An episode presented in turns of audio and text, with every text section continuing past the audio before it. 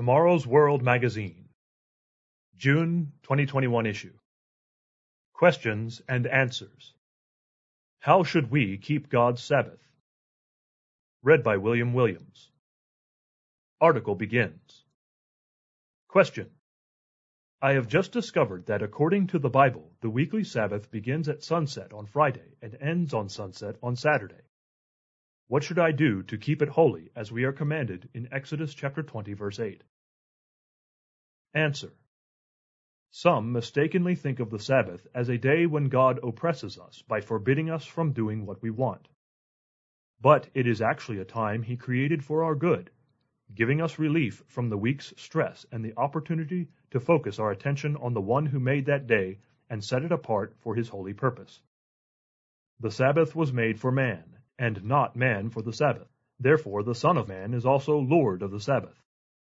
Mark chapter 2 verses 27 and 28. Why do we keep the Sabbath? To obey one of the Ten Commandments which God gave and Jesus Christ himself observed and taught his followers to observe. Matthew chapter 19 verse 17. The fourth commandment reads, Remember the Sabbath day, to keep it holy. Six days you shall labor and do all your work, but the seventh day is the Sabbath of the Lord your God. In it you shall do no work, you, nor your son, nor your daughter, nor your male servant, nor your female servant, nor your cattle, nor your stranger who is within your gates. For in six days the Lord made the heavens and the earth, the sea, and all that is in them, and rested the seventh day. Therefore the Lord blessed the Sabbath day and hallowed it. Exodus chapter 20, verses 8 through 11. To keep each Sabbath holy, we turn away from our labor and from activities that draw our attention away from God and His plan for us.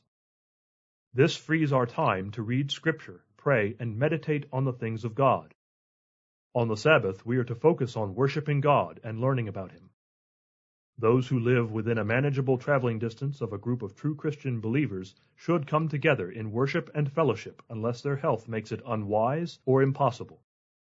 And let us consider one another in order to stir up love and good works, not forsaking the assembling of ourselves together, as is the manner of some, but exhorting one another, and so much the more as you see the day of Christ's return approaching. Hebrews chapter 10 verses 24 and 25. Jesus explained that it is lawful to do good on the Sabbath. Matthew chapter 12 verse 12. A person who saves an endangered life on the Sabbath is not violating God's law. Jesus healed the sick on the Sabbath, for which the Pharisees plotted to destroy him. Verses 13 and 14. However, Christians must examine themselves to be sure they are not misusing Jesus Christ's command. It is proper for a Christian to save a life on the Sabbath, but it is not proper to earn money on the Sabbath by doing one's regular business with the excuse of quote unquote helping people. When we keep God's true seventh day Sabbath properly, He blesses us richly. If you turn away your foot from the Sabbath, from doing your pleasure on my holy day, and call the Sabbath a delight, the holy day of the Lord honorable, and shall honor him, not doing your own ways, nor finding your own pleasure, nor speaking your own words, then you shall delight yourself in the Lord, and I will cause you to ride on the high hills of the earth, and feed you with the heritage of Jacob your father. Isaiah chapter 58 verses 13 and 14. God's Sabbaths are a time of joy and of physical and spiritual refreshing. When I remember these things, I pour out my soul within me, for I used to go with the multitude. I went with them to the house of God, with the voice of joy and praise, with a multitude that kept a pilgrim feast. Psalm 42, verse 4. To learn more about the meaning and observance of the seventh day Sabbath, you can request free copies of our booklets, Which Day is the Christian Sabbath? and The Holy Days, God's Master Plan, or read them online at tomorrowsworld.org. End of article.